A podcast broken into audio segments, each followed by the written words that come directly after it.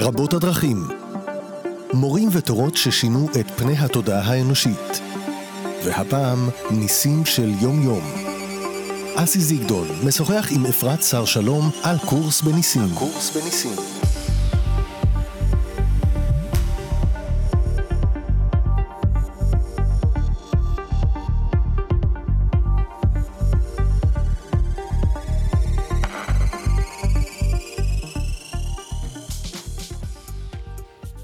לכם, אנחנו מתחילים סדרה בת חמישה פרקים, סדרה מבואית, אודות הקורס בניסים איתי באולפן אפרת שר שלום, שלום אפרת. שלום אסי. מה שלומך? מצוין, תודה רבה. יופי. אז הקורס בניסים, ז, זו עוד דרך, מה זה הקורס בניסים? כן, נכון, אנחנו אה, נוהגים לומר שקורס בניסים הוא, היא, היא, קורס בניסים הוא דרך, דרך רוחנית, אחת מיני רבות. אוקיי. וזה ישר מצריך התייחסות לשם, לפני נכון, הכל. קורס כן. בניסים, נכון. קורס אנחנו מכירים, ניסים אנחנו מכירים. החיבור הזה הוא כנראה משהו חדש, או משהו שאנחנו פחות מכירים. וכמובן שהמילה נס אה, מסקרנת לכשלעצמה, כי אנחנו מכירים אותה בצורות מסוימות. איך את מתייחסת לשתי המילים האלה ולחיבור ביניהם? אוקיי. אה, קודם כל, קורס, כשמו כן הוא, אה, אנחנו מדברים על ספר, ספר שניתן ממש כקורס לימוד. יש לנו טקסט, החלק התיאורטי, יש לנו תרגולים יומיים שבאמצעותם אנחנו משנים את אופן החשיבה שלנו. יש מדריך למורים למי שרוצה להעמיק עוד יותר ולדעת במה, במה הוא יכול לעזור לאחרים ללמד את, ה, את הקורס הזה. אז זה קורס, קורס של לימוד, לימוד עצמי, אה, תכנים מאוד מאוד עמוקים, אוניברסליים. קורס ששפתו היא שפה מסוימת שאלה שאוהבים אותה, אנחנו עוד נראה בהמשך, אסי, אלה שאוהבים את השפה מתחברים אליה, ומתחברים גם אל הקורס.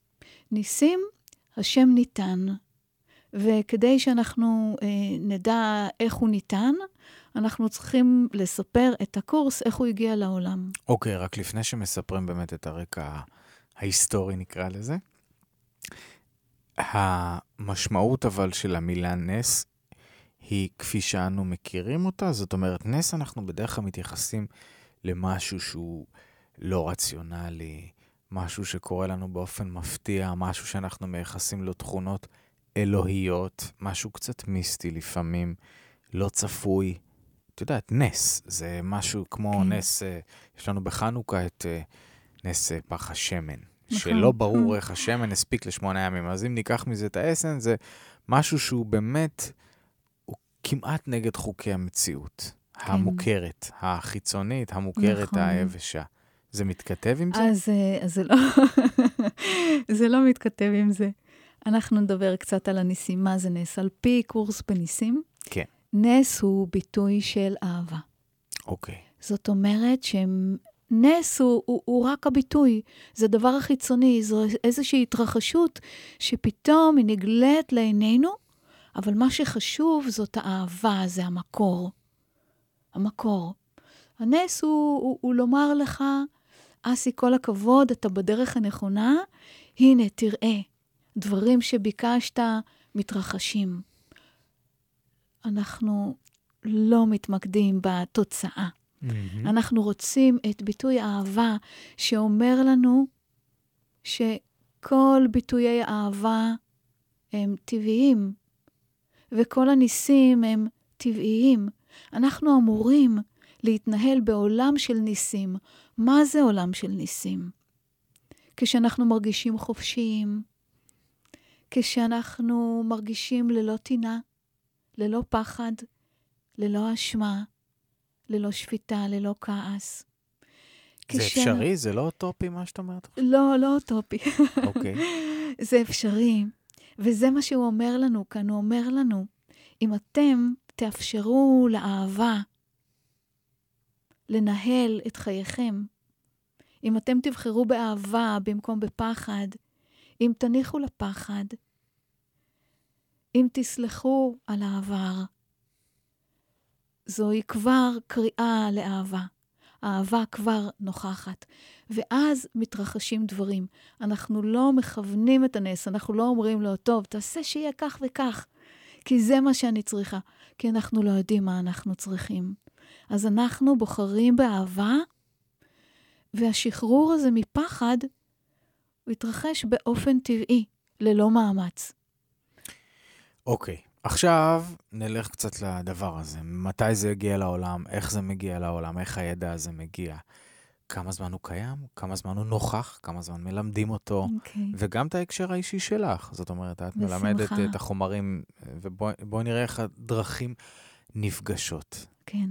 אז נלך להתחלה. ההתחלה, אנחנו מדברים על מערכת יחסים בין שני פסיכולוגים, פרופסורים באוניברסיטת קולומביה. זמן? 1964. Mm, חדש. חדש. ידע חדש. ידע חדש. Mm-hmm. חדש וגם ישן ועתיק. אוקיי. Okay. ומערכת היחסים ש- שביניהם, הלן כהן שקמן, ביל סטפורד, שני הפרופסורים שלנו, מערכת היחסים מעורערת. הם מנהלים מחלקה. ביל צעיר מהלן ב-15 שנים, והוא גם הבוס. היא לא אוהבת את זה. מערכת היחסים ביניהם משפיעה על המחלקה כולה, על הצוות כולו, על המטופלים שלהם, ויום אחד ביל בא להלן ואומר לה, הלן, חייבת להיות דרך אחרת. אנחנו לא יכולים להמשיך בצורה הזאת. והלן, שלא כהרגלה, אומרת לו, ביל, אני אעזור לך למצוא את הדרך האחרת. בהסכמה הקטנה הזאת שלה, של למצוא דרך אחרת מהדרך שהיא מורגלת אליה, היא נתנה הסכמה, נכונות, רצון, מעט רצון, זה כל מה שנדרש, אנחנו נראה את זה להמשך, זה חשוב בשבילנו. מאותו רגע שהיא נתנה את הרצון הזה, התחילה לחוות חוויות רוחניות. לחלום חלומות, לראות מראות, חזיונות. התחילה לשמוע קול בתוכה. היא נבהלה מהתופעות האלה כי היא הייתה מדענית. ובדרך כלל אליהם הגיעו אנשים עם כל מיני הפרעות שכאלה, ששומעים קולות, רואים מראות. אבל ביל עודד אותה והוא אומר לה, אלן, בואי, בואי נשמע, תספרי לי מה את רואה, מה את שומעת. כל הדברים שהיא ראתה היו קשורים בריפוי. חזיונות, חלומות, יש גם מראה שהיא ראתה, מראה שקשור יותר מאוחר למערות קומראן שלנו. אולי בהמשך אנחנו נספר את הסיפור הזה, סיפור מרגש. וכל החזיונות האלה דיברו על דברים עמוקים, גבוהים, שקשורים בריפוי. אז ביל אמר לה, הלן, תשאלי את הקול, זה שמדבר אלייך, מה הוא רוצה? כי היא לא ממש הסכימה לדבר איתו. והיא הסכימה, באותו, באותו ערב היא הסכימה. הקול אמר לה, זהו קורס בניסים, נא לרשום. This is a course in miracles, please take notes. היא עשתה, היא רשמה, היא כתבה. היא לא שאלה לזמן מה, היא לא שאלה שאלה, היא לא התנגדה, פשוט רשמה. היה לה כישרון להלן שהיא ידעה לכתוב דברים בקצרנות. אז זה מאוד הועיל לה, היא פשוט רשמה בקצרנות, למחרת בבוקר היא באה לביל, היא הקריאה לו, ביל הדפיס. ביל מספר שהוא היה, פעמים רבות היה צריך לחבק אותה ביד אחת, ולהדפיס ביד השנייה, כי זה היה כל כך מרוחק מעולמה שלה, מעולם הפסיכולוגיה שהיא הכירה, מהנוקשות, מהתפיסות, מה... דרך החשיבה שלה, מהאופן שבו היא גדלה וגודלה. אולי אנחנו נקרא את המבוא לקורס בניסים? המילים הראשונות? נקרא אותן. בבקשה. זהו קורס בניסים. זהו קורס נדרש. רק המועד שבו תלמד אותו תלוי ברצונך. רצון חופשי אין פירושו שאתה יכול לקבוע את תוכנית הלימודים. פירושו הוא רק שבידך לבחור מה אתה רוצה ללמוד בזמן נתון. אין הקורס מתכוון ללמד את משמעות האהבה, כיוון שדבר זה הוא מעבר למה שאפשר ללמד. ועם זאת, מטרתו היא לסלק את המכשולים למודעות של נוכחות האהבה, שהיא מורשתך הטבעית. הפכה של האהבה הוא הפחד, אך מה שהוא מקיף כל, אי אפשר שיהיו לו הפכים. לפיכך ניתן לסכם קורס זה בפשטות רבה, בצורה זו.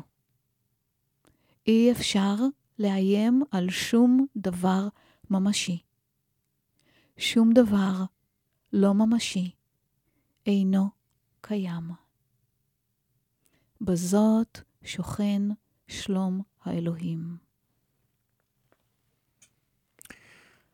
את רוצה רגע להתייחס לטקסט? אני אשמח, אני אשמח, וגם אולי אנחנו נקדים לכל המאזינים, אם לא הבנתם, ובוודאי נשמע מוזר ועלום, הכל בסדר. אוקיי, okay, אנחנו ננסה לפרוט את, ננסה כן את לפרוט. הדבר הזה, כן. הוא אומר לנו, הוא אומר לנו, אתה תחליט מה אתה רוצה ללמוד בזמן נתון. אתה רוצה ללמוד סובלנות? אתה רוצה ללמוד אמון? אתה רוצה ללמוד יושר? אתה רוצה להקל על עצמך בדרך אחרת? ישנה תוכנית לימודים. זה לא חייב להיות הקורס הזה, אבל התוכנית היא אוניברסלית. היא אוניברסלית.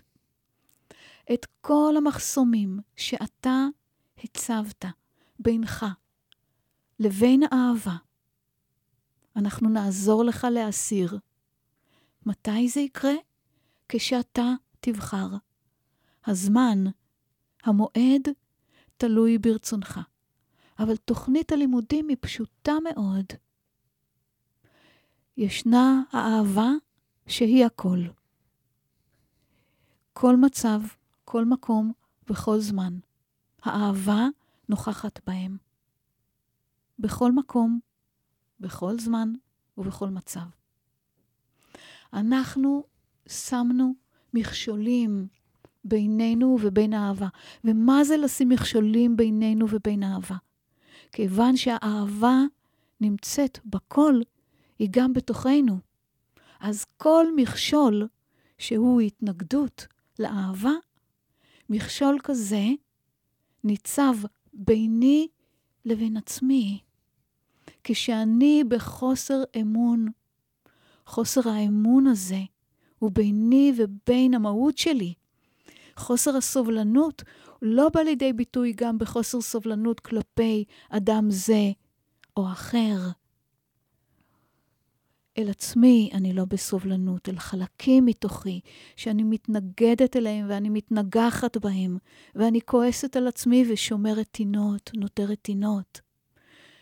אלה המכשולים למודעות של נוכחות האהבה. זאת אומרת שאם אני שואל אותך מה המטרה של הקורס, בשביל מה אדם עכשיו שמקשיב לנו, למה שהוא ירצה ללמוד את הקורס, את השיעורים, מה... הכי פשוט להיות מאושר, הכי פשוט. וכשאנחנו מדברים על אושר, זה לדעת את המהות שלנו, זה להתעורר מהחלום, אפשר לומר גם חלום בלהות. להתעורר מהחלום הזה שיש בו עצב, שיש בו מלחמות, שיש בו רעב. אנחנו רואים את העולם הזה בחוץ, אבל כל העולם הזה הוא פנימי. ואנחנו, כדי להתעורר, או כדי להיות מאושרים, וכדי להיות חופשיים, להיות מי שאנחנו, במהות שלנו, עם כל הכישרונות והיצירתיות וכל היכולות. דיברת עכשיו על העניין הזה של עולם פנימי וחיצוני, וגם במבוא בטקסט היה את העניין של ממשות. נכון. ונשאלת השאלה, רגע, בואי נסביר את זה. מה זאת אומרת אין עולם חיצוני, יש עולם פנימי? כן. זו השתקפות? יותר מזה, אפילו mm-hmm. אנחנו, אנחנו נסביר את זה. כל מחשבה שאני חושבת לעצמי, על עצמי. את אותה מחשבה, אני אראה נציגים שלה בעולם. במקומות שונים, בזמנים שונים, אצל אנשים שונים, ונדמה לי שהעולם הוא כזה. ניתן דוגמה. אם אני מרגישה אשמה, מאחורי תחושת האשמה העמוקה הזאת, אשמה זה רגש מאוד עמוק, שמאוד מחבל בחיים שלנו, ואנחנו נלמד עליו. אם אני מרגישה אשמה, יש, ישנן מחשבות שקדמו לתחושת האשמה הזאת, כמו למשל, אני לא ראויה. עכשיו, אני לא מודעת למחשבה שאני לא ראויה. סביר להניח שכשאני אהיה מודעת למחשבה הזאת, אני אבקש לסלק אותה מעליי. כרגע אני לא מודעת, אבל תחושת האשמה יוצרת האשמה. אז אני רואה בעולם אנשים, אנשים קרובים, מערכות יחסים מאוד מאוד קרובות, ואני מאשימה את האנשים שבחוץ. זה לא בסדר, וההוא לא בסדר, והמצב לא בסדר, וכאן יש מלחמה, וכאן יש שלטון שלא עובד נכון, ושפיטות שלנו לא נפסקות, וכולן מקורן באשמה שלנו. עכשיו אנחנו מסתכלים על העולם ואומרים, אבל באמת העולם הוא כזה. עכשיו, שנחשוב לעצמנו שהאנשים שאנחנו רואים הם השותפים שלנו. כולנו שותפים. וכשכולנו מרגישים פחד, או תחושה שאנחנו חייבים להגן, להתגונן, לתקוף, אנחנו מרגישים אשמה, זה בא לידי ביטוי בתוך העולם שאנחנו רואים. אז העולם הוא למעשה השתקפות של, המח... של המחשבות שלנו וגם של המחלות שלנו, במרכאות, אנחנו אומרים מחלות, אבל אנחנו נרצה להסיר אותן. ברגע שאני מוותרת על אשמה, שהולידה שפיטה, שפיטה שלי את, את העולם, כרגע העולם בשבילי זו מערכת יחסים, בדרך כלל אלה המקומות ששם אנחנו נתקעים. כשאני מסירה את האשמה, אני יכולה לראות את האדם שנמצא איתי במערכת היחסים באופן שונה לחלוטין. האשמה לא תהיה שם ולא תהיה שפיטה, ואני אוכל לראות אותו כמי שהוא באמת. אוקיי, okay, אנחנו עוד נחזור לזה, אנחנו פשוט ב... בתחילתה של הסדרה הזאת, ורציתי עוד קצת uh, לעשות סדר. בעצם יש עניין של גם של 365 שיעורים. נכון. נכון? נכון. תסבירי קצת איך זה בנוי, כל הקורס. Uh, יש לנו קודם כל את הטקסט, החלק התיאורטי. יש לנו את החלק המעשי, שמורכב מ-365 שיעורים. תרגול יומי של השיעורים היומיים עוזר לנו לשנות את האופן שבו אנחנו מסתכלים על העולם, שבו אנחנו חושבים. הוא ממש פורם את החשיבה שלנו, ומאפשר למה שנמצא מתחת להתגלות לפנינו. דיברנו קודם על אהבה, שהיא המהות, שהיא הכל, ודיברנו על המכשולים למודעות של אהבה. אנחנו לומדים להתיר את המכשולים הפנימיים שאנחנו ש... שמנו שם, שהם קשורים מאוד בעבר שלנו, בדרך הראייה שלנו, במחשבות שלנו. רבות הדרכים מורים ותורות ששינו את פני התודעה האנושית. והפעם, ניסים של יום-יום. אסי זיגדון משוחח עם אפרת שר שלום על קורס בניסים. קורס בניסים.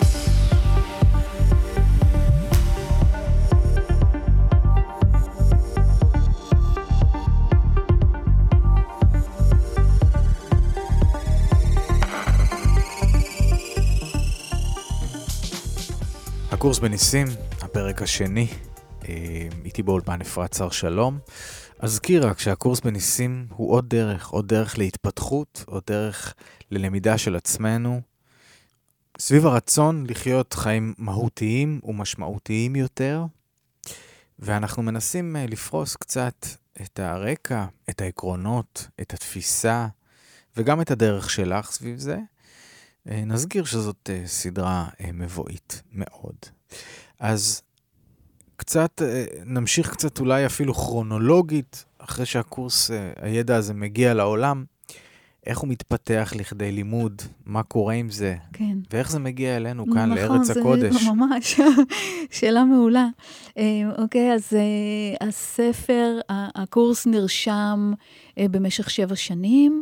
אה, בכל בוקר, אלן הייתה רושמת בלילה את הדברים מפי הקול, היא הייתה מגיעה בבוקר, שש וחצי בבוקר, נתנו לאלן וביל משרד שהיה מרוחק יותר מכל הצוות, אז הייתה להם ממש פרטיות. ו- ו- וכך הם עשו, אה, בוקר בוקר, במשך שבע שנים, הושלמה מלאכת הכתיבה, מה עושים עכשיו? עכשיו, אנחנו צריכים לזכור שזה אה, שנות ה-60, ה-70 המוקדמות, ועוד אין עידן חדש, עוד אין את הרעיונות הרוחניים שאנחנו פשוט נולדנו לתוכם. דברים שונים ומשונים ואחרים, הלן מתביישת בזה. לא נוח לה עם זה, לא נוח לה להופיע עם הדבר הזה. ולכן, במשך שנתיים, המחברות האלה, מחברות שחורות, מחכות במגירה. שנתיים הם לא מראים את החומר הזה לאף אחד. עד שיש איזשהו כינוס של אה, פסיכולוגיה ופרפסיכולוגיה בניו יורק, והלן וביל מחליטים שהם הולכים לראות מה, מה קורה בעולם הזה אצל אחרים. אף אחד לא יודע ממה שקורה. ושם הם פוגשים שני אנשים.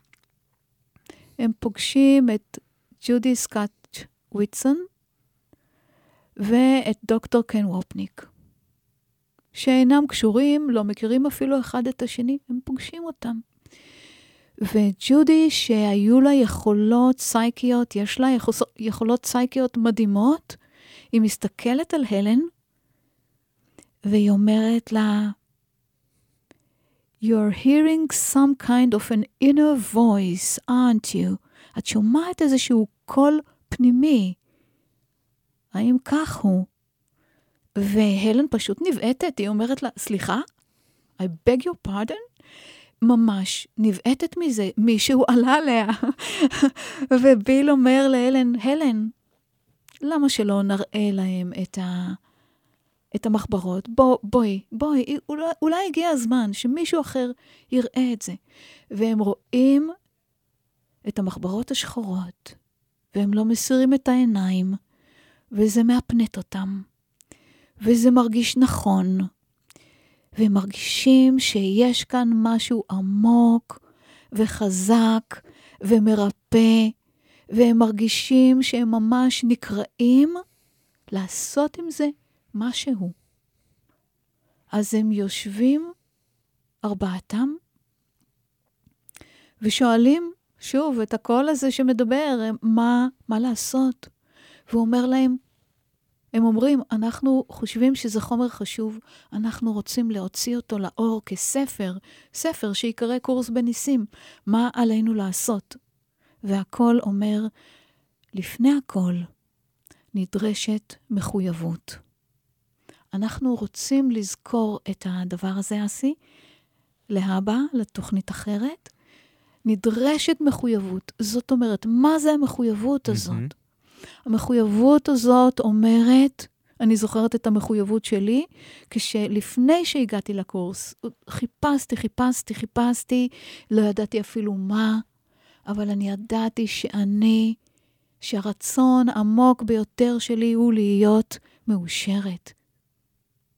וזה, כששאלו אותי בשאלון, ביקשו שאני אמלא, למה הגעת לקורס? אמרתי, כתבתי, אני רוצה להיות מאושרת. וזה נראה לי מוזר לכתוב את זה. זה קרה לפני 30 שנה, כן? זה לא העידן הזה, זה לא עכשיו, זה, זה לפני הרבה זמן. אבל אני ידעת אם משהו בתוכי ידע, אחד, שאני לא מאושרת, ושתיים, שאני רוצה להיות מאושרת. אז נדרשת איזושהי מחויבות, איזושהי מחויבות שבה אנחנו אומרים, אנחנו אומרים, זה מה שאני רוצה. ומה שאני רוצה, הדבר הזה מחובר למשהו הרבה יותר גדול ממני.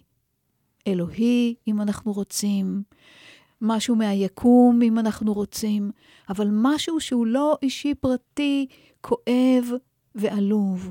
נדרשת מחויבות. זה אומר שאני נותנת משהו כדי לזכות במשהו. אני נותנת קצת מאמץ כדי להיות מאושרת. אני נותנת קצת הסכמה כדי לרפא את עצמי. ומה זה אומר? זה אומר שאולי אני אצטרך לקום חמש דקות לפני הזמן, כל בוקר, כדי לתרגל איזשהו תרגול רוחני, איזושהי אמירה. זה אומר שיכול להיות שבלילה לפני שאני הולכת לישון, אני אומר תודה על כל הדברים שניתנו לי. זאת מחויבות, משהו שאנחנו עושים תמיד למען עצמנו, אבל לא רק. נגעת בך. אז כן. בואי נתלבש על זה לפני שאנחנו יאללה. ממשיכים, על החיבור האישי שלך. בסדר. איך את מגיעה לקורס בניסים? כמה שנים את כבר מלמדת אותו בארץ? אנחנו היום ב-2017. כן, אה, 29, 29. 29 שנים את כן, מלמדת נכון, בקבוצות? נכון, כן. בקבוצות. אה, ואת מאוד מזוהה עם הקורס בארץ. כן. זאת אומרת, כשאתה אומר קורס בניסים בישראל, ואנשים מכירים, אז אפרת שר שלום זה אסוציאציה מיידית. זו אסוציאציה מיידית. אז בואי נדבר רגע על איך הגעת לזה. זה, לא, אוקיי. זה, זה לחלוטין זה- לא, זה- לא זה- מובן זה- מאליו. נכון, זה, זה, ו, ו, והסיפור הזה גם קשור ל, לאיך קורס בניסים הגיע לארץ, אז אני אעשה קישור מהיר, ואז, אה, ואז אני אספר שבתחילה עוד לא יצא הספר לאור. אחרי השנתיים האלה של ההמתנה וההתחייבות של ג'ודי וקן וביל והלן, יצאו חוברות, 500 חוברות. זה הכל, של התרגולים היומיים. עוד לא הכל יצא. ובאופן פלאי ביותר, אחת מהחוברות הגיעה לפיליס שלמר. פיליס שלמר, עליה השלום, מורה רוחנית, דמות ידועה בעולם, כתבה את הספר כוכב הבחירה היחיד. אני הכרתי אותה כשהייתי בת 18.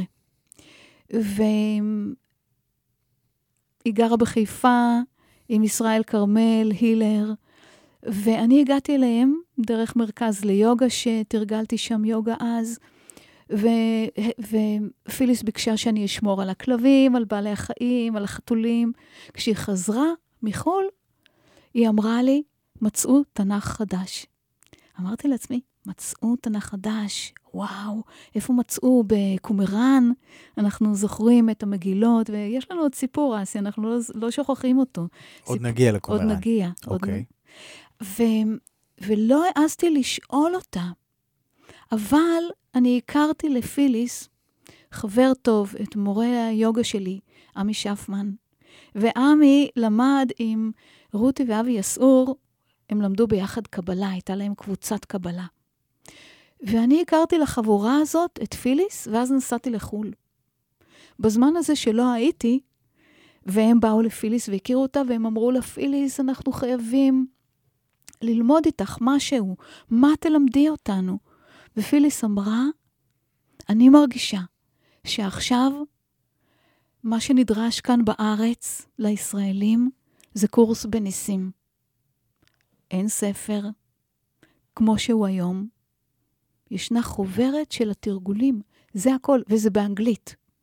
והחבורה הזאת יושבת פעם בשבוע. אז היה סטנסיל, שזה מין אה, דרך להעתיק אה, מסמכים למי שלא יודע, מי שצעיר ולא זוכר. אה, וככה הם היו, פשוט מעתיקים את הדפים היומיים באנגלית, קצת מתרגמים לעצמם ומתרגלים. לא, לא, לא היה, עוד לא הייתה קבוצת למידה, הקבוצה הראשונה בעולם שהתכנסה ללימוד משותף, זה פה, וזה מדהים, זה מדהים. קורס בניסים, בתרגום המופלא שלו, של אבי יסעור ורותי יסעור, זה התרגום הרביעי בכל העולם, והתרגום הזה ארך 12 שנים. מה זה אומר? זה אומר שבאמת כל כך נדרש שהקורס הזה יגיע הנה. מהמם. אז איכשהו באורח פלא באמת, שככה הייתי החוליה החשובה בין, בין פיליס ו- ואבי ורותי, ואחרי מספר שנים חזרתי לארץ. החיים שלי היו במקום קשה, אפשר לומר, סבל גדול, כאבים גדולים. באמת חיפשתי משהו אחר, כבר התחלתי, אני ידעתי, או, או היו לי זיכרונות מאוד עמוקים של מקומות אחרים, ו, וחוויות רוחניות, וחיפשתי וחיפשתי וחיפשתי, ומערכת היחסים שלי הייתה לא כל כך טובה, ואני פשוט התפללתי. פשוט, פשוט, פשוט התפללתי. אין לי דרך אחרת לתאר את הדבר הזה, אלא שממש אצבע אלוהים, יד אלוהים, החזירה אותי אל אותו מורה ליוגה שהיה לי, עמי שפמן. נקשתי בדלתו, בדלת ביתו. אמרתי לו, עמי, אני מחפשת מקום לישון. הוא אמר לי, ביתי ביתך. הדלת נפתחה. בצד שמאל היה שולחן מעץ. על שולחן העץ היה, הייתה מונחת קופסת גפרורים. קופסת הגפרורים הזאת היה רשום בכתב יד, אני רוח. זה, זה שיעור מספר 97, בינתיים תורגם כבר קצת, שינינו, שינינו אותו ל"הנני רוח", אבל כשאני ראיתי את שתי המילים האלה, אמרתי, וואו, וואו, זאת אמת, אני מרגישה אותה. וצעדתי פנימה אל הבית, ובסלון היה, מונ... הייתה מונחת חתיכת פיסת נייר, גם רשומה בכתב יד, כתב היד של אה, גלעד שפמן, שעשה באותה עת את הקורס, והיה כתוב, אני בבית, הפחד הוא הזר כאן. אין לי מילים, אני פשוט ידעתי שזה זה. את אבי אסעור אני פגשתי אצל פיליס, עוד לפני שכל הדבר הזה התחיל. פגשתי אותו ואני ראיתי את אבי, וכשאני ראיתי את אבי זה היה כמו, זאת הייתה מכת ברק. אני ידעתי והרגשתי באופן עמוק ביותר ש, שהנשמות שלנו קשורות, שהגורל שלנו קשור, שיש משהו בקשר הזה ועוד לא ידעתי לפענח, הייתי באמת נורא צעירה, הייתי בת 25. ככה זה התחיל. אוקיי, אז כמה זמן uh, למדת בעצם? למדתי עם אבי שנה, mm-hmm. ומאוד מהר הייתי שם, הייתי בת בית אצלו, כל עזרה שהיה צריך לעשות, לצלם דפים, לעשות שליחויות. ממש מה, מהתחתית, כמו אבל הלימודים שליחה. בקורס, את יודעת, ללמוד את עצמנו זה מסע אינסופי. נכון. כשאני, כשאני למדתי עם אבי, אחד, הייתה לי הרגשה עמוקה ביותר שהמקום שלי הוא שם, על הבמה ולידו. ואני ממש זכרתי כל מילה שהוא לימד, כל משפט שהוא אמר. אני פשוט זכרתי. זה היה, אחד, אני הרגשתי כאילו שכתבו את הקורס הזה בשבילי, ו, ואני ידעתי שאני מכירה את החומרים האלה היטב, זה לא היה לי חדש. זה לא, וואו, איזה חומר, וואו, איזה משפט. זה היה כן, כן, אני מכירה, אני זוכרת. אני מתחברת, אני זוכרת, אני מכירה, אני מזהה. באותה תקופה עברתי חוויות כל כך עמוקות, שאני יכולה לומר שזאת הייתה, זה היה המשך של ההכשרה שעברתי ב, בילדותי, בגיל, אה, באמת בגיל מאוד מאוד מאוד צעיר, ש, שהיו לי חוויות רוחניות, וממש הלכתי לאיזשהו בית ספר של מעלה שלימדו אותי וכיוונו אותי, וזה היה כאילו תזכורת, היי, hey, את זוכרת את מה שאת יודעת? את זוכרת את מה שאת יודעת? הנה, עכשיו זה בא. קחי, תלמדי את זה. את יודעת איך ללמד. כי אני, כמו שהייתי אז, הייתי שתקנית והייתי נבוכה, ולא היה שום דבר באופן שבו ניהלתי את החיים שלי, שאפשר היה בכלל לחשוב שאני אעמוד מול קהל ואלמד את זה. אבל זה, דיברנו קודם על מחויבות, זה היה לי יותר חשוב מחוסר הנוחות והמבוכה האישית שלי. זאת הייתה המחויבות. אמרתי, כן, אני אלמד את הקורס הזה. כי יום אחד באתי לאבי לבית, ואבי היה צריך לנסוע לחו"ל, ואני שומעת אותו אומר למישהי אחרת, שהוא הכשיר אותה להוראה, והוא אומר לה, רונה, מישהו חייב לשמור על אש התמיד. אני רק הייתי צריכה לשמור, לשמוע את הצירוף המילים הזה, לשמור על אש התמיד, ויצאתי מהחדר שצילמתי בו את הדפים, ואמרתי, אבי, אני אשמור על אש התמיד. יפה. זה היה קצת מהחיבור האישי שלך, ומאז, אה, כאמור, אה, אנחנו ב-2017 מקליטים, 29 שנה את מלמדת. מה את יכולה לומר על הייחודיות של הקורס מול דרכים אחרות? מה, האם לדעתך, את יודעת, אנחנו לא, ממש לא במקום אה, השוואתי, נכון. להפך, אנחנו מסתכלים על הדברים כפאזל. כן. זאת אומרת, לכל דרך יש את הגוון שלה, יש את העוצמה שלה. אדם יכול ללמוד את הקורס בניסים, ויחד עם זאת גם ללמוד בודהיזם וקבלה, נכון? נכון. אה, הדרכים אה, מאוד דומות, ואפשר לומר אפילו זהות, כי האמת אחת, וכל הדרכים מובילות אל האמת.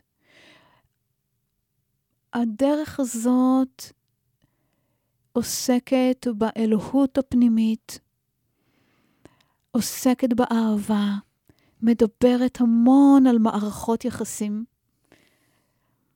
קורס בניסים אומר לנו, אתה רוצה להגיע הביתה? בוא, תן יד לאחיך, תן יד לאחותך, ביחד תגיעו. לא לבד, לא בהימאליה, לא במערה בהתבודדות. אתה ואחיך כאן, בעולם הזה, בעולם המערבי, שבו אתה עסוק, שבו אתה מוטרד, שבו יש לך מלא עניינים, אבל יש לך המון מערכות יחסים. דרך מערכות יחסים אתה תמצא ותגלה מי אתה ומיהו האדם השני. ביחד הולכים הביתה. אז מערכת, מערכות יחסים זה, זה סוג של חזק. דגש, זאת אומרת, זה מאוד נוכח. מאוד נוכח, mm-hmm. מאוד נוכח. אולי ציטוט קטן, אסי, מאוד יפה, שהמאזינים יוכלו גם לאמץ לעצמם. הוא אומר לנו, כשאתה פוגש מישהו, זכור שזהו מפגש קדוש. כפי שתראה אותו, כך תראה את עצמך. כפי שתתייחס אליו, כך תתייחס אל עצמך. כפי שתחשוב עליו, כך תחשוב על עצמך. את הדבר הזה אל תשכח לעולם, כי בו תמצא את עצמך או תאבד את עצמך. רבות הדרכים מורים ותורות ששינו את פני התודעה האנושית. והפעם, ניסים של יום-יום. אסי זיגדון משוחח עם אפרת שר שלום על קורס בניסים. קורס בניסים.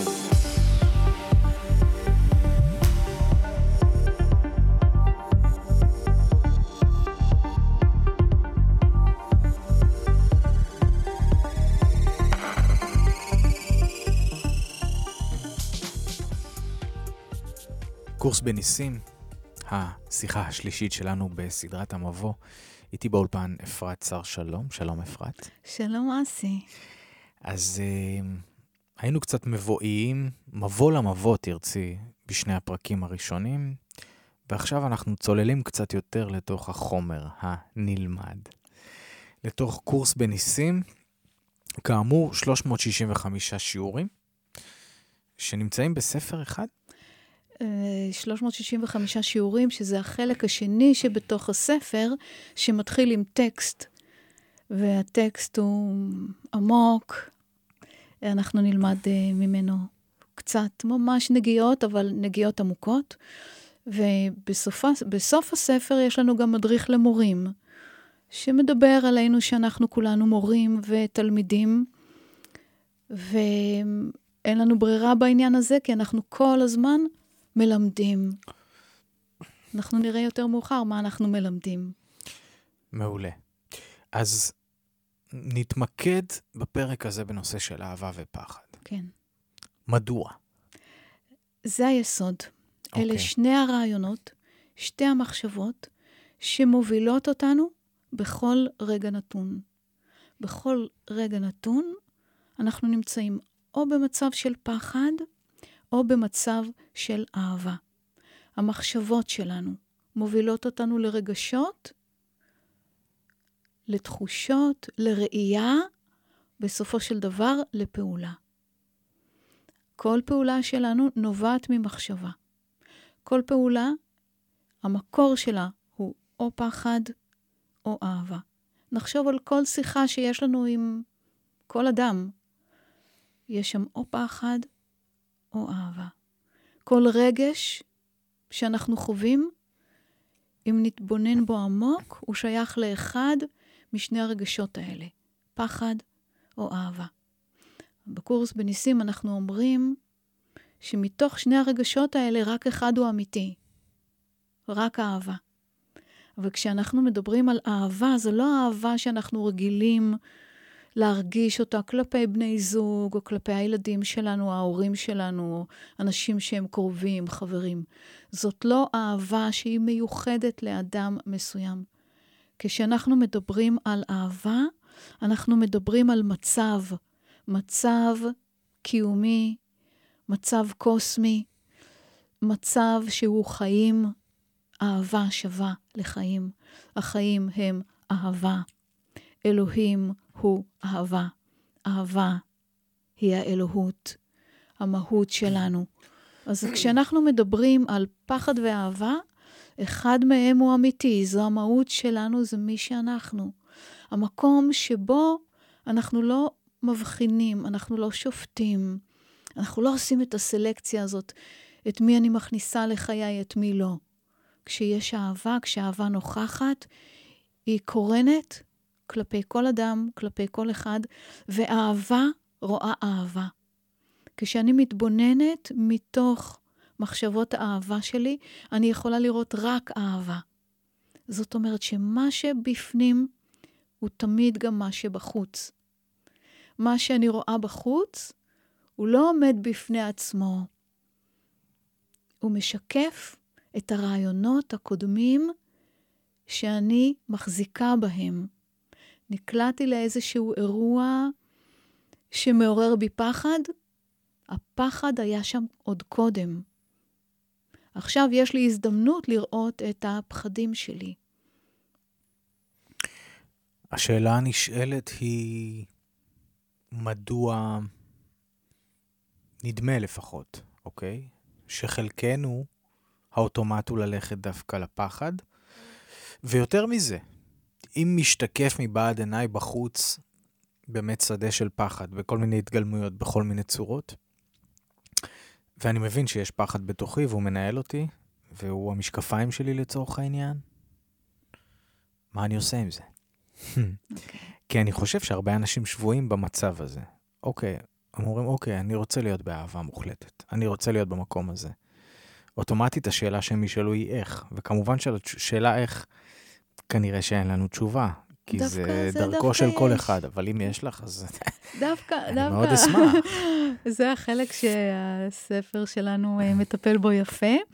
אבל אסי, אולי אנחנו נסביר, כשאנחנו מדברים על פחד, למה אנחנו, למה אנחנו מתכוונים. בוודאי. אז רגשות של כעס, אשמה, שפיטה, האשמה, קנאה, שעמום, חוסר אונים, מבוכה, קנאה, טינה, פעילה, שנאה, אוקיי? כל הרגשות האלה, המקור שלהם הוא פחד, וכשאנחנו מדברים על פחד, אנחנו רוצים להבין שזו היצירה שלנו. אין ליצירה הזאת, המפחידה הזאת, שום דבר עם המהות, עם האלוהות ועם המהות שלנו. כי אנחנו יצורים אלוהיים, יצירי האלוהים, אנחנו ברואים שלו. גם אנחנו יכולים לברוא כמוהו. אבל הפחד זה משהו שונה לחלוטין. מה שאנחנו קוראים לו גם האגו שלנו. זה המקום שבו אנחנו מתחרים עם האלוהות ועם האהבה. אז כשיצרנו את האגו, ואנחנו יצרנו אותו, הוא בא לתפוס את השלטון. הדרך שבה הוא עשה את זה, זה על ידי הפרדה, על ידי פירוד. עכשיו אני אקבע מי צודק. אני אקבע מה אמור להיות, אלה כל השפיטות שלנו. מה נכון. והיצירה הזאת של הפירוד וההפרדה הזאת הכניסה אותנו, אפשר לומר לסרט, נכון? אפשר לומר, ממש נכנסנו לסרט של עצמנו, של מערכת אמונות, שניתקה אותנו, או לפחות האמנו שהיא ניתקה אותנו מהמקור שלנו. עכשיו אנחנו בתוך חלום בלהות, ואנחנו רוצים להתעורר מהחלום הזה. חלום הבלהות הזה מוצג לפנינו כעולם החיצוני, כמו מלחמות ורעב, ושליטים שאנחנו שופטים אותם ולא אוהבים אותם. רעידות אדמה, כל האסונות שאנחנו חווים, מערכות יחסים, הריבים שלנו, הסכסוכים שלנו, כל מקום שיש בו טינה, שנאה. כל המלחמות כולן, אומר לנו קורס בניסים, הן פנימיות שלנו. שנחשוב עכשיו, אגואים יש הרבה. זאת אומרת, מצבי פחד, אנחנו מכירים אותם, נמצאים אצל כל אחד ואחד מאיתנו. עכשיו, שנחשוב איזה אוסף של רעיונות, של מלחמה, של תחרות. מי יותר חזק, מי יותר טוב, מי ינצח. התחרותיות הזאת יוצרת מלחמות. בסופו של דבר, אנחנו רואים את הביטוי של המלחמות בעולם. זה לא שני שליטים שהחליטו לריב ביניהם והם שולחים את החיילים. זה האגו שלנו, כך הוא נראה. ואנחנו מוכנים להרוג בשבילו, והאגו עצמו, הוא מתאבד. הוא רוצה להוכיח שהמוות קיים, שאין אלוהים, שאין אהבה, ורק הוא לבדו מתקיים. פחד, טינה, שנאה, כאב, עליבות, תחושת העליבות שלנו לפעמים, הקורבנות שלנו, העצב, עצב נשמע רומנטי, נכון? מקורו בפחד. כשאנחנו מדברים על אהבה, אנחנו מדברים על התרחבות והתפשטות אינסופית של מצב חסד, שאנחנו חלק ממנו, שהוא ב mind שלנו, בשכל שלנו, ואנחנו יכולים לבחור בו. אז בין פחד ואהבה, שני הרגשות שאותם אנחנו חווים, על פיהם אנחנו חיים בכל רגע נתון, כולל במחשבות השינה, אנחנו בוחרים בהם פחד או אהבה, בכל רגע נתון. אוקיי, okay, עכשיו, השורש של העניין הזה של פחד. אה, אם אנחנו מסתכלים על המלחמות בחוץ ועל תודעה הישרדותית שהרבה מאוד אנשים חיים בה, וזה משתקף בחוץ, ואת אומרת שזה משקף את הפנימיות שלנו. אה, מה, מה, מה הסיפור של זה? זאת אומרת, אה, כי אם, אם, את אומרת שאם המקור שלנו, של האלוהות, הוא אהבה, מתי בדיוק נזרעו הזרעים ההפוכים? כן, איך זה קרה, הדבר איך, הזה? איך זה, זה קרה לנו? זה נשמע כמו שיבוש. Um, נכון, זה שיבוש, והשיבוש הוא שלנו. קורס בניסים מספר uh, את סיפור הבריאה, והוא אומר שאכן אלוהים ברא אותנו בצלמו ובדמותו, והפירוש הוא במחשבתו וכמותו. אנחנו אומרים גם שאלוהים הוא אהבה ואהבה בלבד, וברא אותנו בחופש. עם החופש לברוא. ואנחנו, עם היכולות הבריאה שלנו, אמרנו לעצמנו, אוקיי, אנחנו גם רוצים. אנחנו קצת נסטה טיפה, ממש מעט. נברא לנו עולם משלנו. וכמו שאמן מצייר ציור ויכול לחשוב, או אפילו בזמן היצירה, כולנו יודעים שכשאנחנו יוצרים משהו, או מוזיקה, כותבים מוזיקה או שיר, אנחנו נכנסים כל כך עמוק אל תוך היצירה שהיא חיה. אפשר בציורים, זה, אפשר, אפשר ממש לראות את זה. כשמתמקדים בציור ונכנסים פנימה לתוכו, פתאום הוא נהיה, הוא יכול להיראות תלת-מימדי, הוא יכול להיות אמיתי, מוחשי מאוד. כך אנחנו יצרנו את היצירה הזאת ונפלנו לתוכה, האמנו בה. האמנו שיש בנו את הכוח להפריד, למשול, להיות חזקים מהאלוהות. התרחקנו, ההתרחקות הייתה מזערית, ממש, סטייה קטנה. אבל כשנפלנו לתוך החלום של עצמנו, שכחנו להתעורר. זה מה שקרה לנו. Mm. עכשיו אנחנו מחפשים דרך להתעורר. אנחנו שואלים, איך זה יכול להיות שהדבר הזה קרה, נכון? כי איך זה יכול להיות שזה קרה? והשאלה הנכונה תהיה, נאמר ככה, התשובה היא שזה מעולם לא קרה, אלא במחשבה שלנו, בדמיון שלנו, בחלום שלנו. זה מעולם לא קרה. איך מתעוררים? אפשר להתעורר עכשיו. ולמה אנחנו עדיין ממשיכים ו- ונושאים את הפירוד הזה עכשיו? איך אנחנו נושאים את הפירוד? על ידי טינה, חוסר הסכמה, כעס, פחד, אשמה. אנחנו מקיימים את מחשבות הפירוד האלה ממש עכשיו. אז קורס בניסים מזמין אותנו לחדול מזה עכשיו. עכשיו. והצצה לאיך, איך הופכים את הקערה. זאת אומרת, איך, איך עוברים מפחד לאהבה, בהכי פשוט. Okay. אוקיי. אני מניח שהרבה אנשים שמאזינים עכשיו, נורא רוצים להיות באהבה. נראה לי. כן. ולא נכון. בטוח שהם שם, ואז הם אומרים, אוקיי, איך נכון. אנחנו מגיעים למקום הזה? אז אני, אז בואו נדבר על אחד מהתרגולים של קורס בניסים, ממש מהתרגולים הראשונים, שגם אם אין לנו ספר ואנחנו לא מתרגלים, אפשר לעשות זאת. שיעור אומר, ישנה דרך אחרת לראות את העולם. כשאנחנו מצהירים את ההצהרה הזאת, ישנה דרך אחרת לראות את העולם, אנחנו פותחים פתח. רגע, זה לא מוחלט. מה שאני מרגישה עכשיו, מה שאני חווה עכשיו, זה לא מוחלט, זה לא חייב להיות. יש דרך אחרת. אני פותחת את הפתח הזה, ובפתח הזה אני אומרת, אני לא יודעת הכל, אין לי את כל התשובות.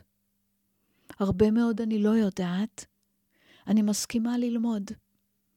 בעצם ההסכמה שלי ללמוד, אני יכולה להכניס רעיון חדש שהוא מאוד מאוד קרוב לאמת. קודם כל, אני מצהירה את ההצהרה הזאת. יש דרך אחרת. ואחרי שאני אומרת שיש דרך אחרת, לראות את מה? את המצב הזה, הסיטואציה הזאת, את החברות הזאת, את הסכסוך הזה, את תחושת חוסר הערך שלי, את הפחד הזה, את הכעס הזה. יש דרך אחרת, ואם עומד מולי אדם, אני ממש מתרגלת את זה עליו, את הרעיון. יש דרך אחרת שבה אני יכולה לראות את אסי. יש דרך אחרת שבה אני יכולה לראות את עצמי. עכשיו, אנחנו קשורים, אסי, אחד לשני. אנחנו מחוברים. הזכלים שלנו מחוברים ומאוחדים כל הזמן. מה שאנחנו עושים בפחד, אנחנו מנתקים, מנסים ליצור ניתוקים, סכרים, בזרימה הטבעית הזאת בינינו. אבל כשאני אומרת לעצמי, יש דרך אחרת שבה אני יכולה לראות אותך, אני כבר פותחת את השער לאחווה, גם אליך וגם אליי. וכבר משהו נכנס, רק מהרעיון הזה שיש דרך אחרת, שבעצם אני לא רוצה בסכסוך הזה, שכן אני רוצה לקיים חסד הרבה יותר גדול שנוכח כאן בשביל שנינו. אז אנחנו מתחילים מהדבר הפשוט הזה. יש דרך אחרת. ואם אנחנו רוצים להשתמש במשפט הנהדר הזה, וביום-יום יש לנו איזשהו סכסוך או קושי, אנחנו באים לעבודה במצב רוח פחות טוב, יודעים שיש לנו איזושהי פגישה פחות נוחה. בואו נלך עם המשפט הזה, יש דרך אחרת לראות את העולם. יש דרך אחרת שאני יכולה להגיע לישיבה הזאת, למפגש הזה, לפגישה הזאת עם האדם הזה. פשוט, יש דרך אחרת. רבות הדרכים. מורים ותורות ששינו את פני התודעה האנושית. והפעם, ניסים של יום-יום. אסי זיגדון משוחח עם אפרת שר שלום על קורס בניסים. קורס בניסים.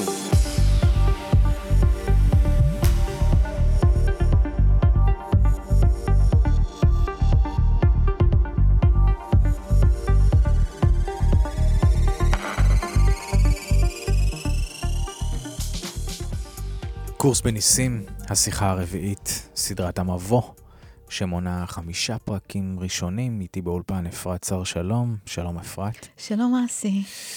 כן, אני אסי זיגדון, ואנחנו ממשיכים את המסע שלנו, והפוקוס שלנו בשיחה הזאת הוא על העניין הזה של היכן אנחנו מחפשים את עצמנו, תשובות וכולי וכולי.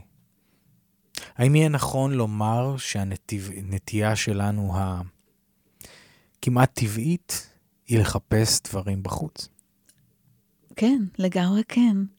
אמ, דיברנו בפעם שעברה על פחד ואהבה, והחלק הזה של האגו, של הפחד, ממש מורה לנו.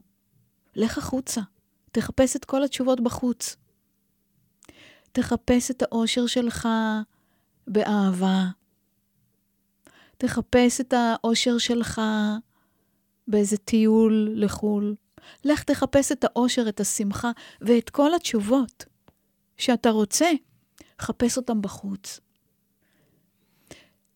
כי האגו יודע שאנחנו לא נמצא אותם שם.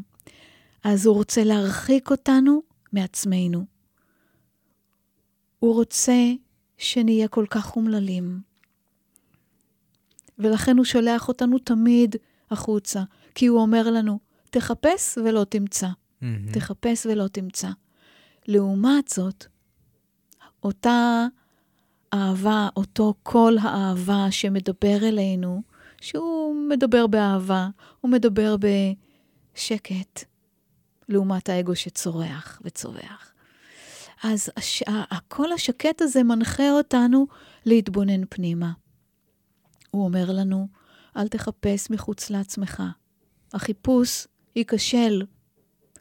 כל מה שאתה רוצה, כל מה שאתה מחפש, נמצא בפנים. האגו יגיד לנו שאם אנחנו נסתכל פנימה, אנחנו נראה דברים איומים ונוראים, לכן זהירות, ממש סכנה להסתכל פנימה. אז בואו נסתכל בחוץ, נסתכל החוצה, ונראה את את מה שאנחנו לא אוהבים, זה, את זה הוא לא יאמר לנו, אבל כל דבר שאנחנו לא אוהבים בתוכנו, ולמדנו היטב להסתיר, להסוות ולהדחיק, אנחנו כן נוכל לראות אותו בחוץ, ואז יש לנו איזושהי הרגשה שאנחנו טובים יותר מהאדם השני, או ממצב מסוים. לכן הוא ממש דורש מאיתנו, תסתכל החוצה. פנימה, אתה תראה מפלצות. כן, הוא אומר לנו, הוא לא אומר לנו במילים כאלה, אבל הוא אומר לנו באופן סמוי, תדחיק, תסתיר, אל תגלה. אל תגלה לאף אחד עד כמה אתה עלוב, עד כמה אתה חסר ערך. אבל בוא אני אראה לך זה הוא לא מספר לנו, אבל מה הוא אומר לנו? בוא אני אראה לך כמה עלובים הם אלה שבחוץ.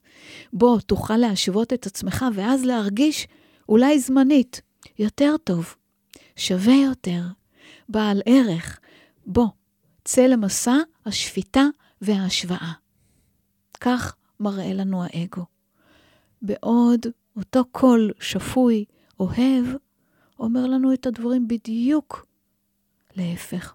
הוא אומר לנו, אם אתה תסתכל פנימה, אתה תראה עד כמה אתה נפלא, עד כמה אתה נהדר, כמה אושר אתה יכול להסב לעצמך ולעולם.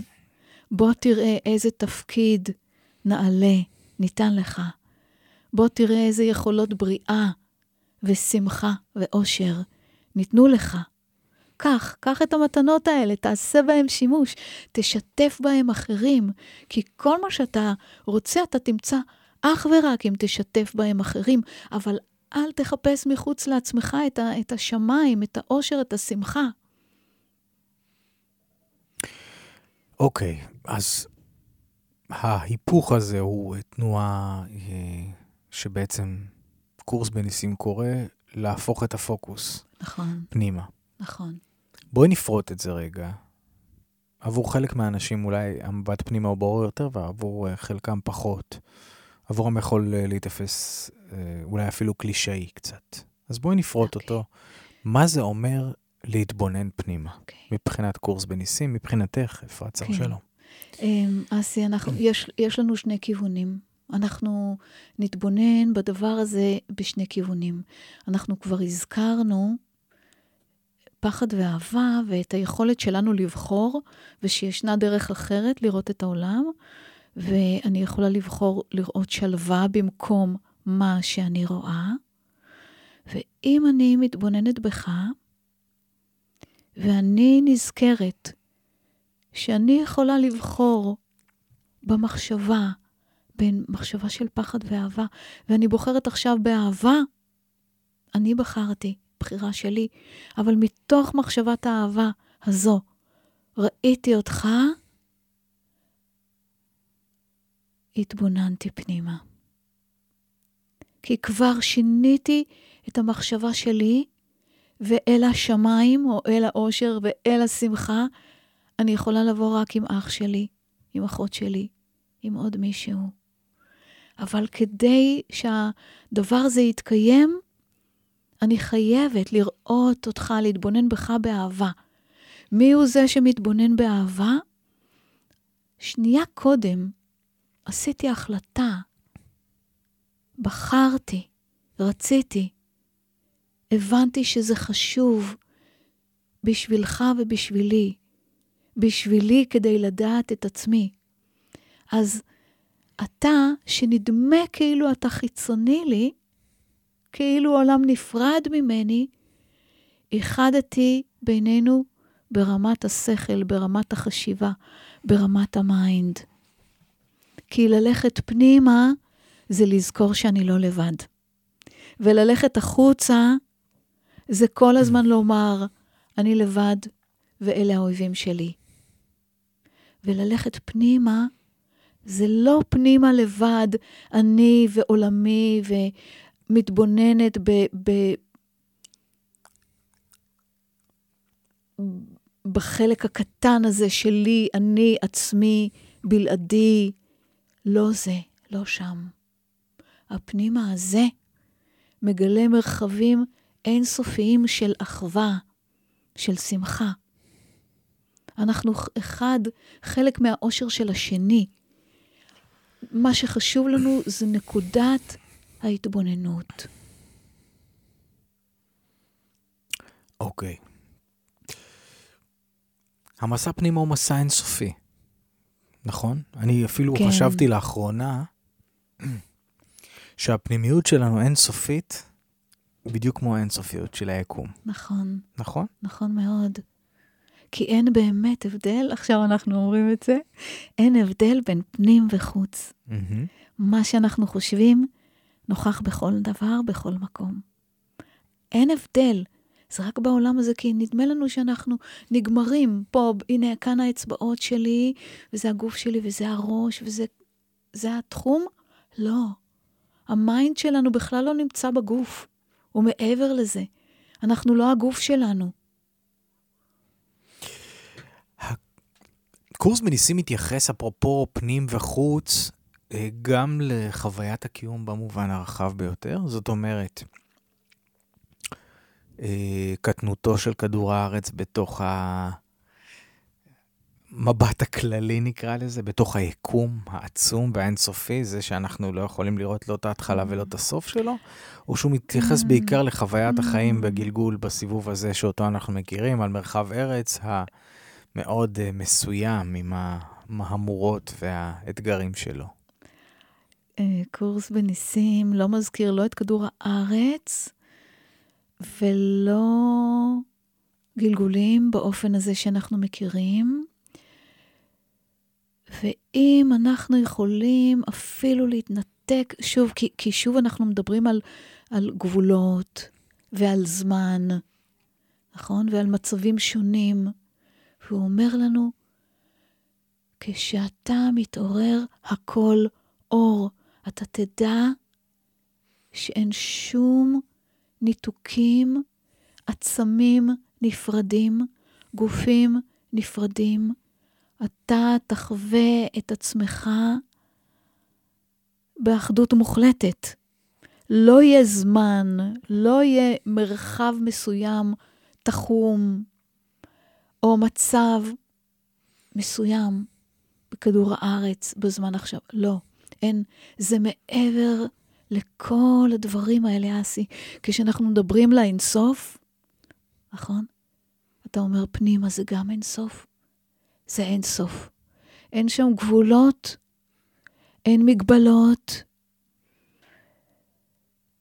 אין מכשולים, אין גופים, אין זמן. אנחנו מעל הזמן, אנחנו בעל זמן, באלף, mm-hmm. אין זמן. אנחנו בנצח.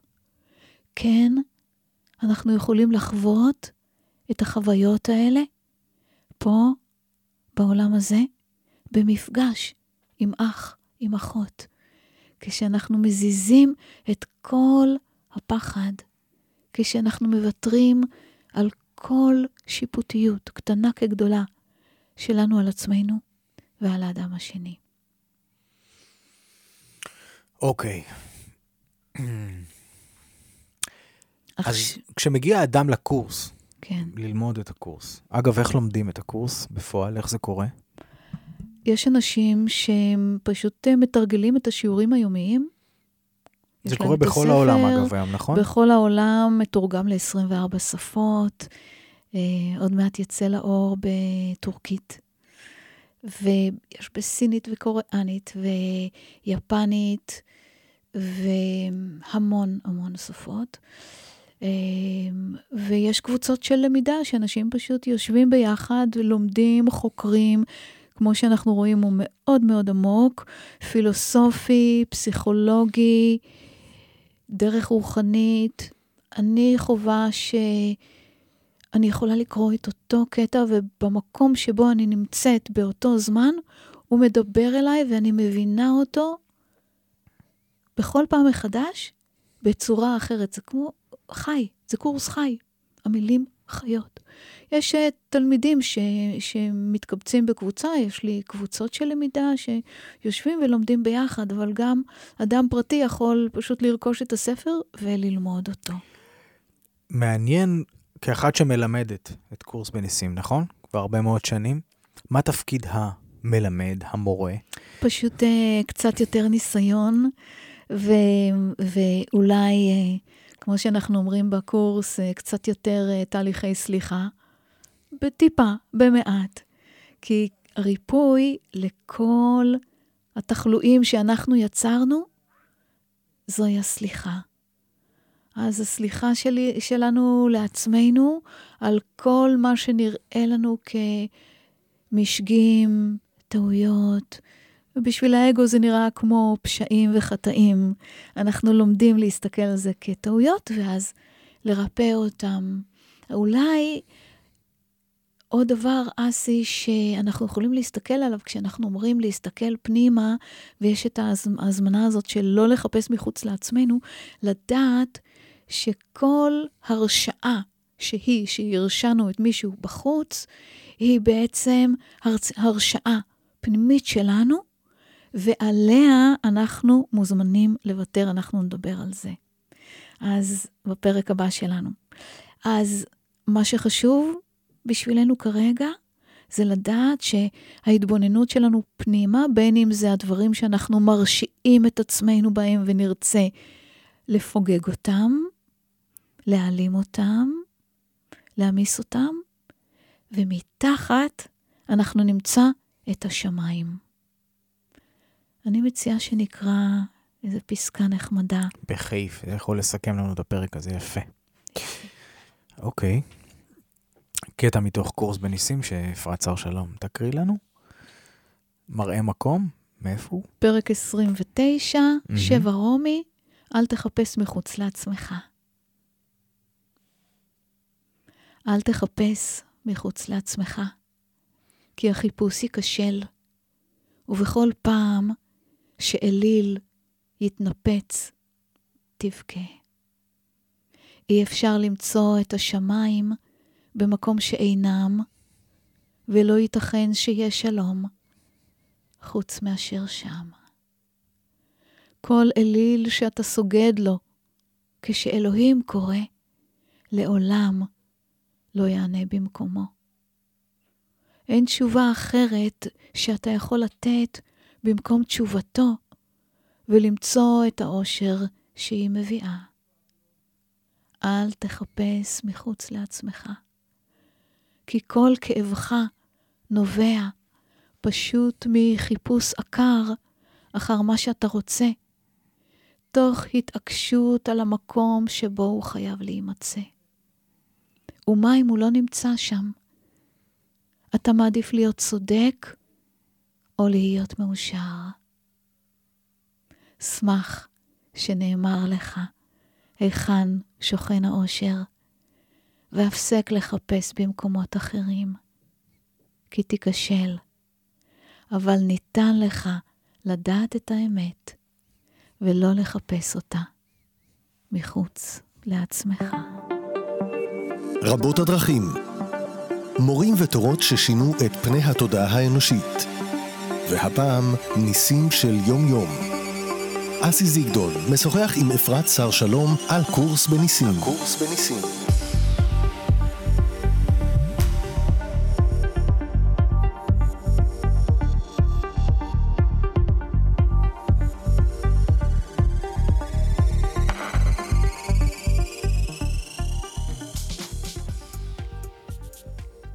לסלוח משמעו פשוט לזכור רק את המחשבות האוהבות שנתת בעבר, ואת אלה שניתנו לך.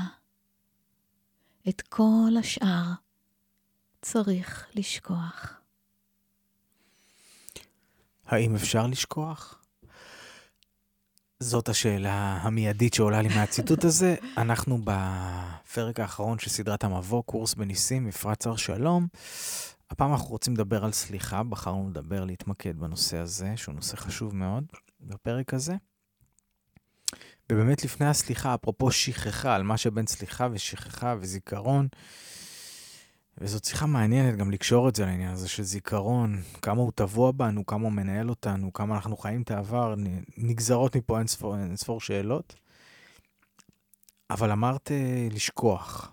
האם לשכוח זה משהו שאנחנו שולטים בו? אנחנו, אם אנחנו נסלח באמת, אנחנו נשכח את הטינות שלנו.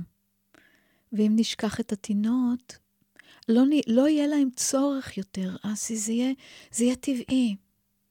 אנחנו נשיל אותם מעלינו, לא כאיזושהי פעולת שכחה של יאללה בואו נשכח, אלא פשוט נשיל אותם.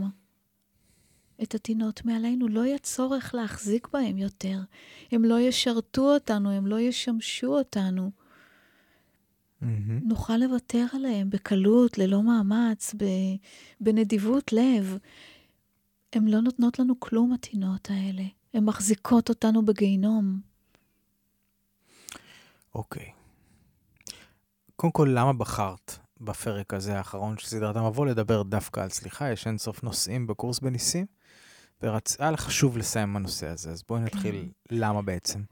אה, אנחנו דיברנו על פחד ואהבה, ודיברנו על האופן שבו אנחנו רואים את העולם, ובאופן הזה שאנחנו רוצים להיות צודקים, ואם הצדק מנהל אותנו, אז אנחנו מלאים בטינה, ושפיטה, והאשמה, ואשמה. אנחנו רוצים לוותר על אשמה. אשמה היא הרגש החזק ביותר שמשאיר אותנו בגיהינום, ושבאמצעותו אנחנו תוקפים אחרים. זה רגש שהוא עושה אותנו חולים, ממש. שבאמצעות האשמה אנחנו דנים את עצמנו. אנחנו גם הדיינים של עצמנו, ואנחנו דנים את עצמנו למוות. כל כך, השפיטה היא כל כך קשה, כל כך איומה. אמ, חשוב שנסתכל על הדברים שבשלם אנחנו מרגישים אשמה, כדי קודם כל לא לפחוד מהם, להסתכל עליהם. דיברנו על, הפחד שלנו להסתכל פנימה בפרק שעבר, ואז אני אומרת, בואו, בואו נסתכל על המקומות שבהם אנחנו מרגישים אשמה, כדי שנוכל לפוגג ולהעלים אותם. לא להעלים במכה, לא לשכוח בצו, בציווי, אלא על ידי הסליחה. לראות שהאשמה הזאת היא לא כלום, שהטינה הזאת לחינם אנחנו מחזיקים בה נגד עצמנו ונגד העולם. כי הסליחה תחזיר לנו את השמחה. היא תיתן לנו ביטחון, היא תוציא אותנו לחופשי. היא תאפשר לנו להיות יצירתיים, כל כך יצירתיים, וחופשיים ובוראים שותפים. לכן, הסליחה היא אחד מהכלים החשובים ביותר. אנחנו, הטינות מעוורות אותנו, והסליחה פוקחת את עינינו. הטינה מרדימה אותנו והופכת, ממש הופכת אותנו לבלתי ראויים לחיים בעיני עצמנו. וגם אנשים אחרים בלתי ראויים לחיים. כזוהי השפיטה, כזוהי האשמה. זה, אלה הדינים זה מה שאנחנו, זה מה שהאגו עושה, זה מה שהוא מבקש. ואנחנו אומרים, בואו, נרפה מכל אלה, אפילו לרגע. לאדם השני שנדמה לנו שפגע בנו, כי לשם תמיד אנחנו הולכים, מי פגע בי וכמה חמורה הפגיעה ועד כמה היא כואבת, ולא נסלח, לא נשכח, אנחנו מכירים את זה, לא נסלח, לא נשכח. אז אנחנו רוצים לראות שמה שהאדם השני שפגע בנו מייצג, הוא מייצג חלק בתוכי שאני עדיין לא סלחתי עליו, לא סלחתי לעצמי. הוא רק השתקפות של טינה עתיקה שאני מחזיקה נגד עצמי. זאת אומרת שהקושי שלנו אה, אה, לסלוח לאחרים נובע מקושי לסלוח לעצמנו. נכון. Mm. ויותר מזה, אני לא מסתכלת פנימה לראות במה אני מאשימה את עצמי. זה לא מה שהאגו שלי רוצה, כי הוא רוצה, מה שהוא עושה זה פעולה, פעולת הסחה. לכי תראי כמה האדם השני טעה. כמה הוא לא בסדר. אין על זה מחילה. אז אנחנו לוקחים, דווקא מנצלים את דרך הראייה הזאת של האגו, שהוא רואה כל הזמן בחוץ. אוקיי, בואו נשתמש בזה. בואו נסתכל. דרכו נסתכל על מה אנחנו מרגישים אשמה.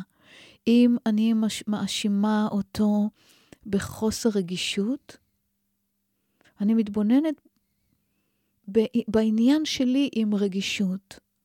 ייתכן שאני ברגישות יתר על פי השפיטה שלי את עצמי. ייתכן שאני חושבת שהרגישות הזאת מזיקה לי. ייתכן שהייתי רוצה להיות פחות רגישה כדי להסתדר בעולם. מה שחשוב לראות פה זה שיש לי עניין עם רגישות. ברגע שאני רואה את העניין הזה, אני כבר יכולה להתחיל להסתכל פנימה ולראות מה העניין שלי, מתי זה התחיל, איפה בעבר שלי, מי לימד אותי את הרעיון הזה על רגישות, מה הייתי צריכה לפתח בתוכי כדי להיות או לא רגישה, או מאוד מאוד רגישה, או שהשתמשתי ברגישות הזאת נגד העולם. תעזבו אותי, אני בן אדם רגיש. אל תתקפו אותי, אל תצעקו עליי, אל תיתנו לי אחריות, אני בן אדם רגיש. אל תעמידו אותי במבחנים, אוקיי? אז השימוש הזה של הרגישות שלי נובע מהאגו. אוקיי? לקחתי משהו, רעיון, בסך הכל רעיון על, על רגישות. אמרתי לעצמי שאני מחוץ למשחק, כיוון שיש לי פה עניינים. עכשיו אני מטילה את האשמה על מישהו אחר. הוא חסר רגישות. או היא כל כך רגישה שאי אפשר להגיד לו שום דבר. לא משנה איך האגו בא לידי ביטוי. אז אנחנו לוקחים את זה פנימה. אוקיי, הרעיון הוא רעיון הרגישות. מה הסיפור שלי עם זה? ועכשיו אני מתחילה לעבוד. ולסלוח. כשאנחנו סולחים, יש לנו את האדם השני, יש לנו את עצמנו, ויש כאן כוח אדיר של אהבה, של חמלה, של סליחה. קורס בניסים מדבר על השכינה, שהיא זו שמלמדת אה, בת כל האלוהים, והיא זו שעוזרת לנו עם הסליחה. ברגע שאני רואה את האדם השני ואומרת לעצמי שבאמצעותו אני אמצא את הסליחה שלי, כבר פתחתי בינינו פתח. התקשורת אולי היא לא מילולית ביני לבינו, אבל כבר אמרתי לו, אחי, אתה אחי. אני מבינה שבאת ללמד אותי משהו על עצמי, משהו שלא ראיתי קודם. אז אני מרפה ממך. אני סולחת. אני סולחת זה אומר שאני מוציאה את השפיטה ואת ההאשמות שלי, שתקעתי בו כמו קוצים, כמו חרבות. אני מוציאה אותם. אחי, זה לא קשור אליך. זה משהו אצלי, זה בעבר שלי, זה הילדות שלי, זה הפגיעות שלי. הגיע הזמן שאת הפגיעות הזו אני ארפא.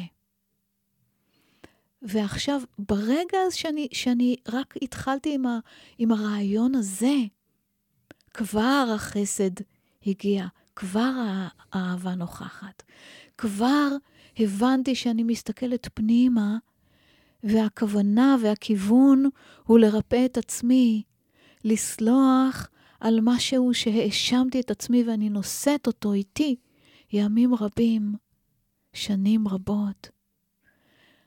את עצמי אני רוצה לגאול מהאשמה הזאת. את עצמי אני רוצה לרפא מהאשמה הזאת. הגיע הזמן. לסיום סדרת המבוא רציתי לשאול, דיברנו על, ה, על הידע, איך הוא, איך הוא הגיע בעצם, של קורס בניסים, ואני מניח שהרבה אנשים סקפטיים אה, או ציניים לאורך הדרך, שאלו אותך את השאלה הזאת, אבל אני אשאל אותה דווקא כדי uh, לקרב אנשים, וכן, אולי קצת לבסס את, את הידע. אנשים יגידו לך, או אמרו לך, מאיפה את יודעת שזה נכון? מאיפה אנחנו יודעים שזה נכון? מאיפה אנחנו יודעים שנקודת ההנחה שהפנים והחוץ משתקפים זה בזה? תוכיחי לי את זה. Mm. כמה פעמים אמרו לך, תוכיחי לי את זה.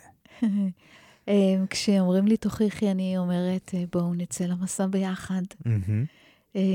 כל כך הרבה סליחות של כל כך הרבה אנשים שהביאו את הסליחה אל מערכות היחסים, ולעיתים קרובות אל מערכות יחסים מאוד מאוד קרובות, כמו הורים וילדים, אמ, ילד שלא דיבר עם אבא שלו כל כך הרבה שנים, והסליחה עזרה לשקם את מערכת היחסים. אה, מישהו שהאשים את עצמו כל כך הרבה זמן, והסליחה אפשרה לו חופש ושחרור מוחלט. החוויה, החוויה מאפשרת לנו לדעת שזאת אמת. ו- וזה מה שאני מזמינה את האנשים לעשות. לרצות לסלוח, וזה יכול להיות, אסי, באופן מאוד מאוד פשוט. אולי ניקח לעצמנו איזה דקה, שתיים, ל- להיכנס פנימה, ו- וקודם אני אקרא משפט או שניים שילוו את המסע שלנו לסליחה. אוקיי. Okay. אז תקריאי עכשיו, ותני לנו מראה מקום, קטע בעצם מתוך קורס בניסים שאת uh, הולכת uh, להקריא עכשיו, ונקשיב לו קשב רב. ואיתו ניכנס לסליחה. אוקיי. Okay.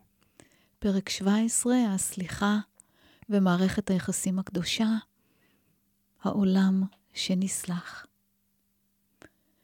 אתה יכול לתאר לעצמך כמה יפים יראו לך אלה שסלחת להם? בשום פנטזיה לא ראית מעולם משהו יפה כל כך. שום דבר שאתה רואה כאן, ישן או ער, אינו מתקרב ליופי שכזה. ושום דבר לא תעריך בדומה לו ולא תוקיר כל כך. שום דבר שאתה זוכר ואשר גרם ללבך לשיר משמחה, לא הביא לך מעולם אפילו שמץ מן האושר שיביא לך המראה הזה.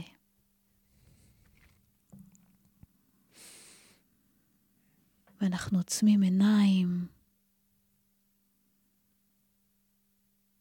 ואנחנו מסכימים לראות את היופי שלנו עצמנו. נראה את דמותנו, את פנינו. נבקש מהסליחה להתעורר בנו, להאיר אותנו מבפנים.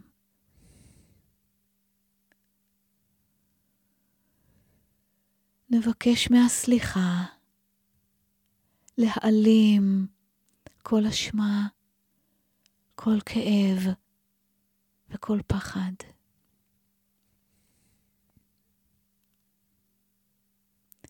נבקש לוותר על האשמה כשאנחנו מוסרים אותה לאור. מוסרים את האשמה לאהבה. כוח האהבה. תבונה אינסופית, ממיסה, מפוגגת. עד שהכוכבים ייעלמו באור, והשמש שפתחה את העולם ליופי תיעלם. אני האור האינסופי, ובכוח הסליחה שלי אני מתעורר, אני מתעוררת אליי, אל עצמי, אל מהותי, אל יופי. תודה רבה על התרגול הזה. ואנחנו בעצם אה, מסיימים סדרה מבואית של חמישה פרקים ראשונים בהחלט. אנחנו ניפגש בקרוב ונמשיך את השיחות שלנו מתוך קורס בניסים. ואפרת שר שלום, אני רוצה להגיד לך תודה רבה על הסדרה הזאת, שאני מקווה, מניח, מצפה ואפילו יודע שהיא תקרב עוד אנשים אל עצמם, אל התכנים, אולי דרך הקורס, ואולי בדרכים נוספות. תודה. אסי יקר, תודה רבה. באהבה. תודה לכם על ההאזנה. רבות הדרכים. מורים ותורות ששינו את פני התודעה האנושית. והפעם, ניסים של יום-יום. אסי זיגדון משוחח עם אפרת שר שלום על קורס בניסים. קורס בניסים.